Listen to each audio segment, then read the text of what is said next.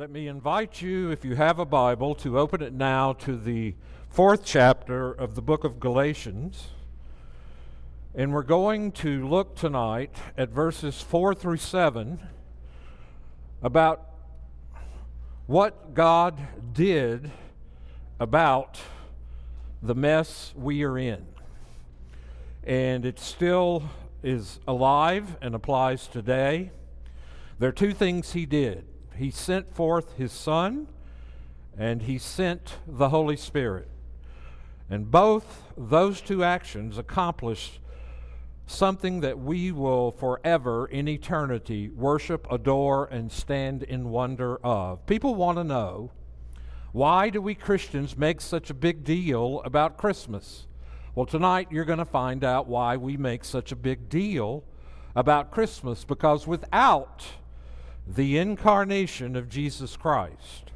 Without that, uh, we would be forever lost. He couldn't, he could not have gone to the cross. He could not have lived the life we should have lived. He couldn't have done any of it without the incarnation.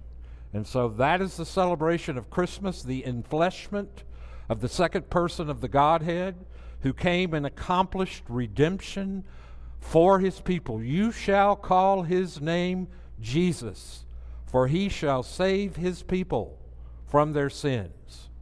He also saves us from the wrath of God, that which we are grateful. So, hear now the word of the Lord as we begin in Galatians chapter 4, verse 4. But when the fullness of time had come, God sent forth his Son, born of a woman, born under the law, to redeem those who were under the law so that we might receive adoption as sons. And because you are sons, God has sent the Spirit of His Son into our hearts, crying, Abba, Father. So you are no longer a slave, but a son. And if a son, then an heir through God. What two basic things did God send His Son to accomplish for us. First, notice that the text says in verse 4 that when the fullness of time had come, God sent forth his Son, born of a woman, born under the law, look at verse 5, to redeem those who were under the law. First, he wanted to, he, he accomplished redemption for those who are under the law. What in the world does it mean to say that we were under the law? Well, verse this verse is telling us that Jesus has removed all liability, penalty, or debt. Paul uses the word under, and it is a loaded term. It connotes that we are first under it legally. That is, we are obligated to be righteous before God, or we are lost. But when we are under it spiritually, we are also under the law, not just legally, objectively, culpably for breaking it and violating it. The law is God's will for our life. Uh, think of the Ten Commandments. Think of the law of God. The moral law of God stands over us, and we must have perfect, personal, uh, perpetual obedience to that law. But Christ entered in and redeemed us from being under the law. Let me explain that even more. We are also under the law spiritually, in that our hearts are helplessly fixated in trying to fulfill it in order to win God's favor. We want to work out some way we can negotiate a relationship with God through some kind of obedience and win His favor and win His approval. And our hearts are helplessly fixated on that. Might as well face it, we're addicted to law. We just are. Every single person in this room is addicted to law. And it is a burden. It is an insatiable standard. It is impossible to satisfy. So, in a sense, we belong to the law. We are under its mastery. It is a tyrant in the hands of sin. The law in the hands of the Spirit is life. The law in the hands of sin and the power of sin is tyranny. Paul tells us that Jesus was born of a woman. He's speaking here of the virginal conception and birth of Christ. He became a real human being. But Paul immediately adds after that in verse 4 he was also born under law. The reason Paul brings up Jesus' human incarnation here is to assert that he was born, as all human beings are, in a state of obligation to keep God's law. But Jesus completely redeems those under the law. It's exactly the same word he uses in chapter 3 when he says, Christ redeemed us from the curse of the law by becoming a curse for us, for it is written, Cursed is everyone who is hanged on a tree. And so, a criminal, anyone cursed by God, God turns his back on that person, and that person is hung on a tree outside the camp to demonstrate that they have been cursed. So Christ redeemed us not only by going to the cross, bearing our sin outside the city on Golgotha's hill, and he received the wrath of God on our behalf. He was cursed. The Father turned away from his Son in order to curse our sin in him. But that isn't all Jesus did. When, when uh, the Bible uses the word redeem, it means to release a slave from his or her owner by paying the slave's full price. Here, the slave master is clearly the law. Jesus releases us from it, uh, paying for us the, sl- the full price. Jesus pays our full price to the law. That means it must mean that Jesus completely fulfills what the law demands on us. Jesus has fulfilled anything and everything we owe, and there's nothing left to do or to pay. Second, as a result, Jesus procures for us the full rights of sons. We are adopted as sons. Literally, through Christ, we receive the, the sonship. Uh, and that is a legal term. It refers to the Greco Roman world, not to the Jewish, Greco Roman legal process in which a childless, wealthy man could take one of his servants and adopt him. And when that occurred, he ceased to be a slave and received all the financial and legal privileges within the estate and outside in the world as the son of the heir. Though by birth and nature he's a slave without a relationship with the Father, he now receives the legal status of son. It is a remarkable metaphor. The profound truth of Roman adoption was that the adoptee was taken out of his previous state and placed in a new relationship of son to his new father. All his old debts are totally canceled. And in effect, the adoptee starts a new life as part of his new family. On the one hand, the new father owned all the new offspring's property, controlled his personal relationships, and had the rights of discipline. On the other hand, the father was liable for the actions of the adoptee, and each owed the other reciprocal duties of maintenance and support.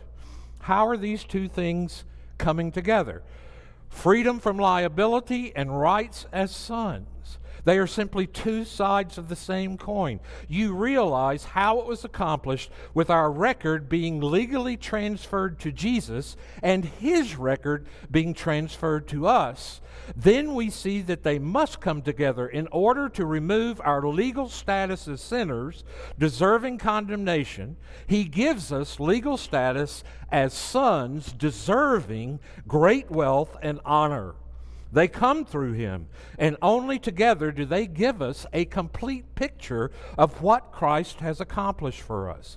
It's very easy for us to think in terms of our salvation only on the first and not the second, only as a transfer off of our sins, but not as the transfer on us of rights and privileges. We tend to think that Christ has only gone to the cross and pardoned us and removed our legal liability. But when we do that, we're really only about half saved by grace. We can get pardoned, but now we have to live a good life and earn and maintain God's favor and rewards. For a large part of my Christian life, I lived under this misunderstanding. I understood that Christ bore my sins and took the wrath of God on my behalf, but then it was up to me to live a life, now that I had been saved, that would be pleasing to God. I would try to honor Him in every way. And somehow, by being more obedient and growing in the faith, I would eventually get to the place where I sensed I had some sort of approval and that God was pleased with me. And I never, ever got it. And I had what is called the prodigal suspicion. Every time I sinned and returned back to the Father, I was afraid He was going to judge me over and over again because I didn't realize the privileges I had of being in union with Christ. But here are the privileges. The text shows us not only did Christ remove the curse that we deserved, but He gives us the blessings He deserved. God's honor and reward is just as secure and guaranteed as our pardon. To use another image, Jesus' salvation is not like receiving a pardon and release from death row and prison. Then we'd be free, free enough. But on, uh, on our own, Jesus has also put on us the Congressional Medal of Honor. We are received and welcomed as heroes, as if we had accomplished extraordinary deeds.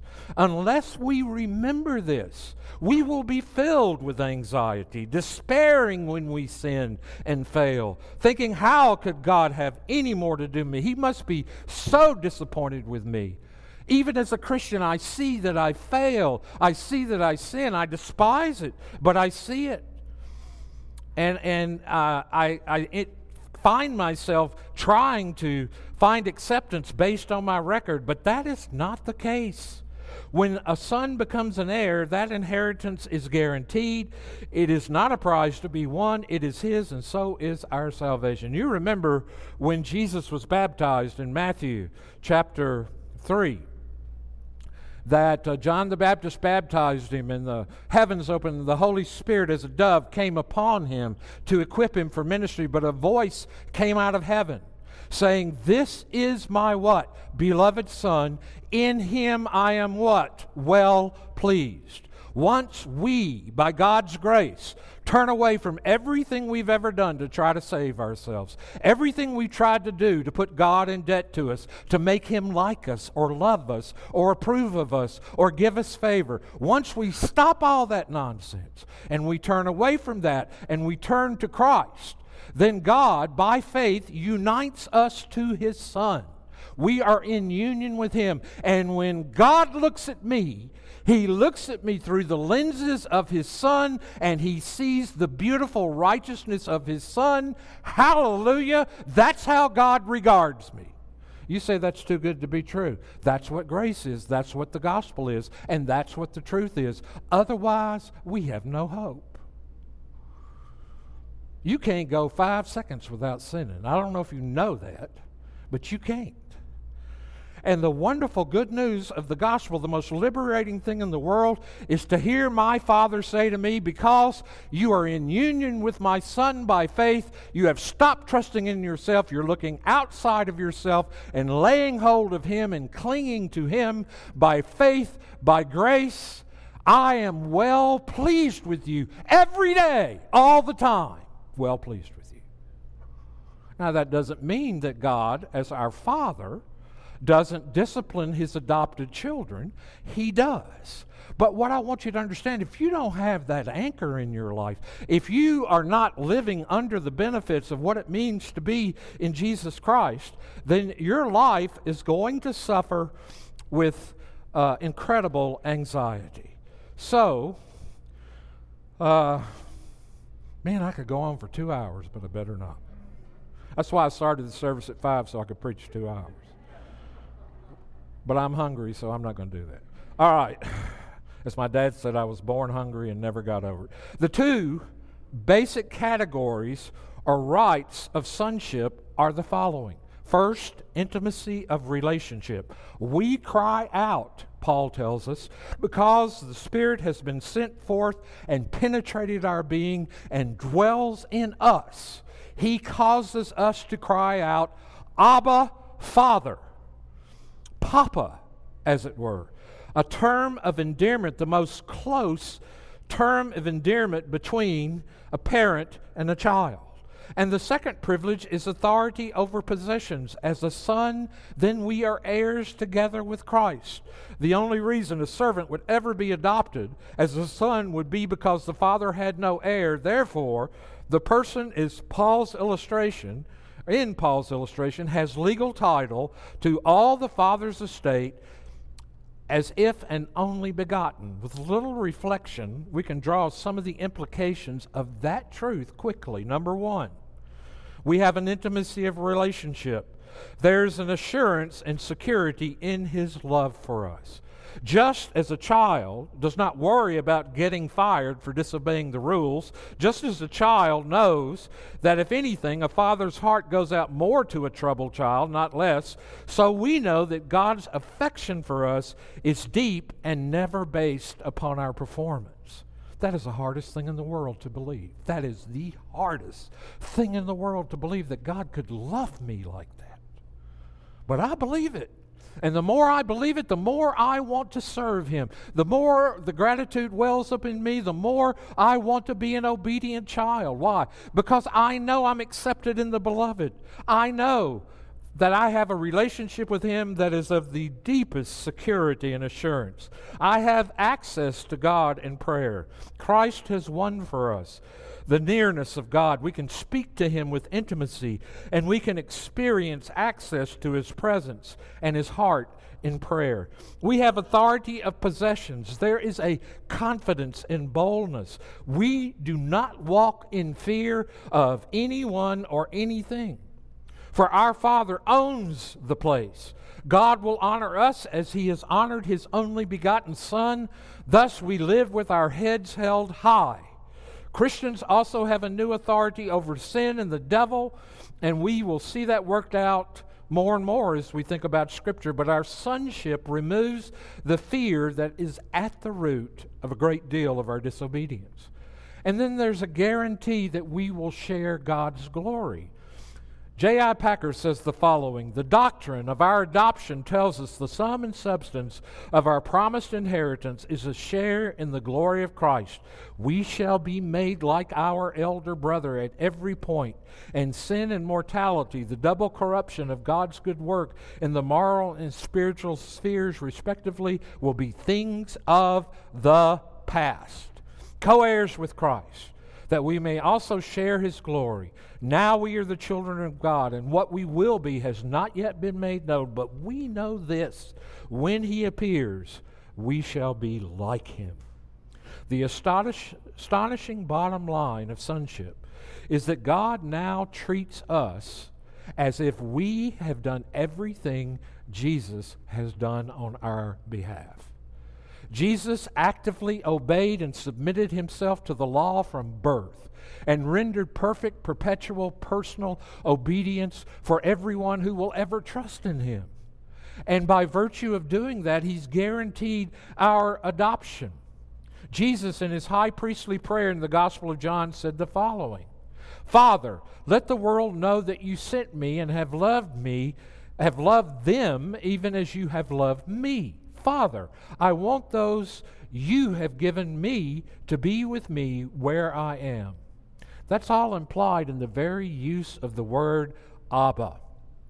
The use of a term has a strong reference to Christ. Why would Paul use an Aramaic idiomatic phrase in a letter to Greek speaking Galatians who probably don't know Aramaic? That is why Paul includes a Greek translation of the word, writing Abba, Father. The significance of the word is that Christ used it when he talked to his Father. It was a daringly familiar term that Jesus used to draw near the living God. And when Paul says we should use it, he is vividly asserting for us that we have legally inherited the rights of Jesus himself.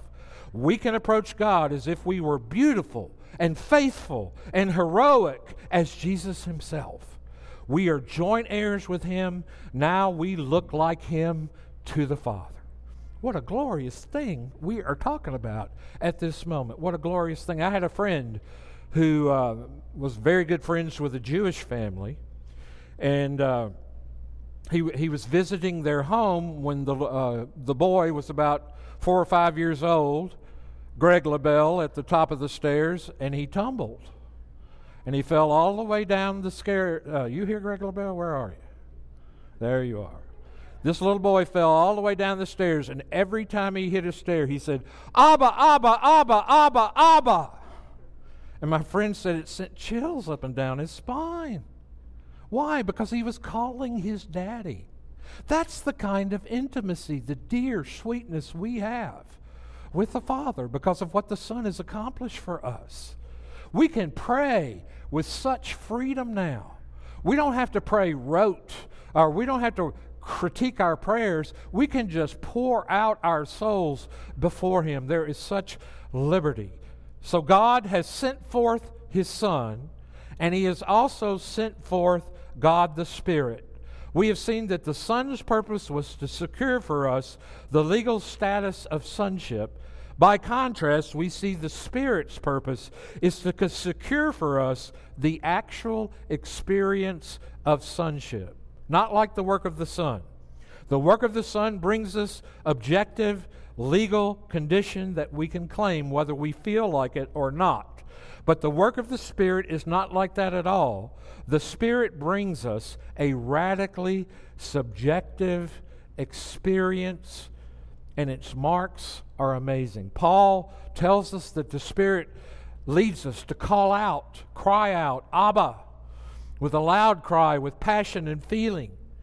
Second, the calls out refers to our prayer life. Just as a child does not prepare speeches for his mother or father, so Christians experiencing the work of the Spirit find spontaneity in prayer. Third, calls out connotes a sense of God's real presence. Just as a child calls out automatically to a dad nearby, when there's a problem or a question, so Christians experiencing the work of the Holy Spirit feel a nearness, a remarkable reality to God. Fourth, Abba means a confidence of love and assurance and welcome. In summary, the work of the Son is done externally to us and is something we can have without feeling. But the work of the Spirit is done internally in us and consist of being completely moved intellectually, emotionally, volitionally by the love of the Father.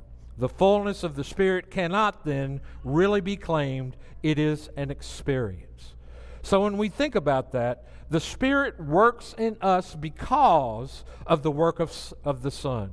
In other words, the profound experience is based on the objective truth.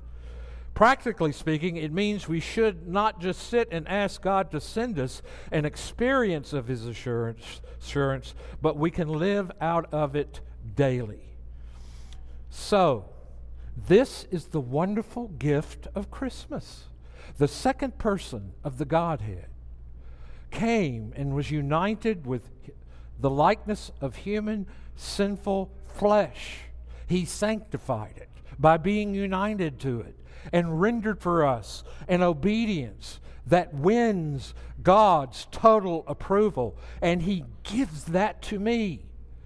Justification by faith alone is the declaration by God that all my sins are forgiven and covered by the blood of Jesus. God has taken out of Jesus' hide what He should have taken out of my hide, and now I hide in Him.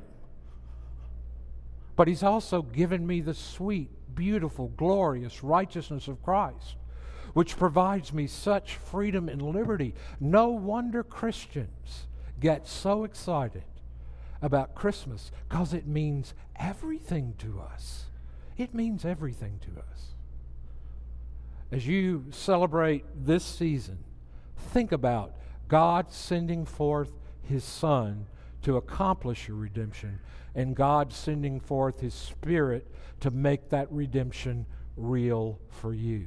That's why we call the gospel good news. Anything else is bad news.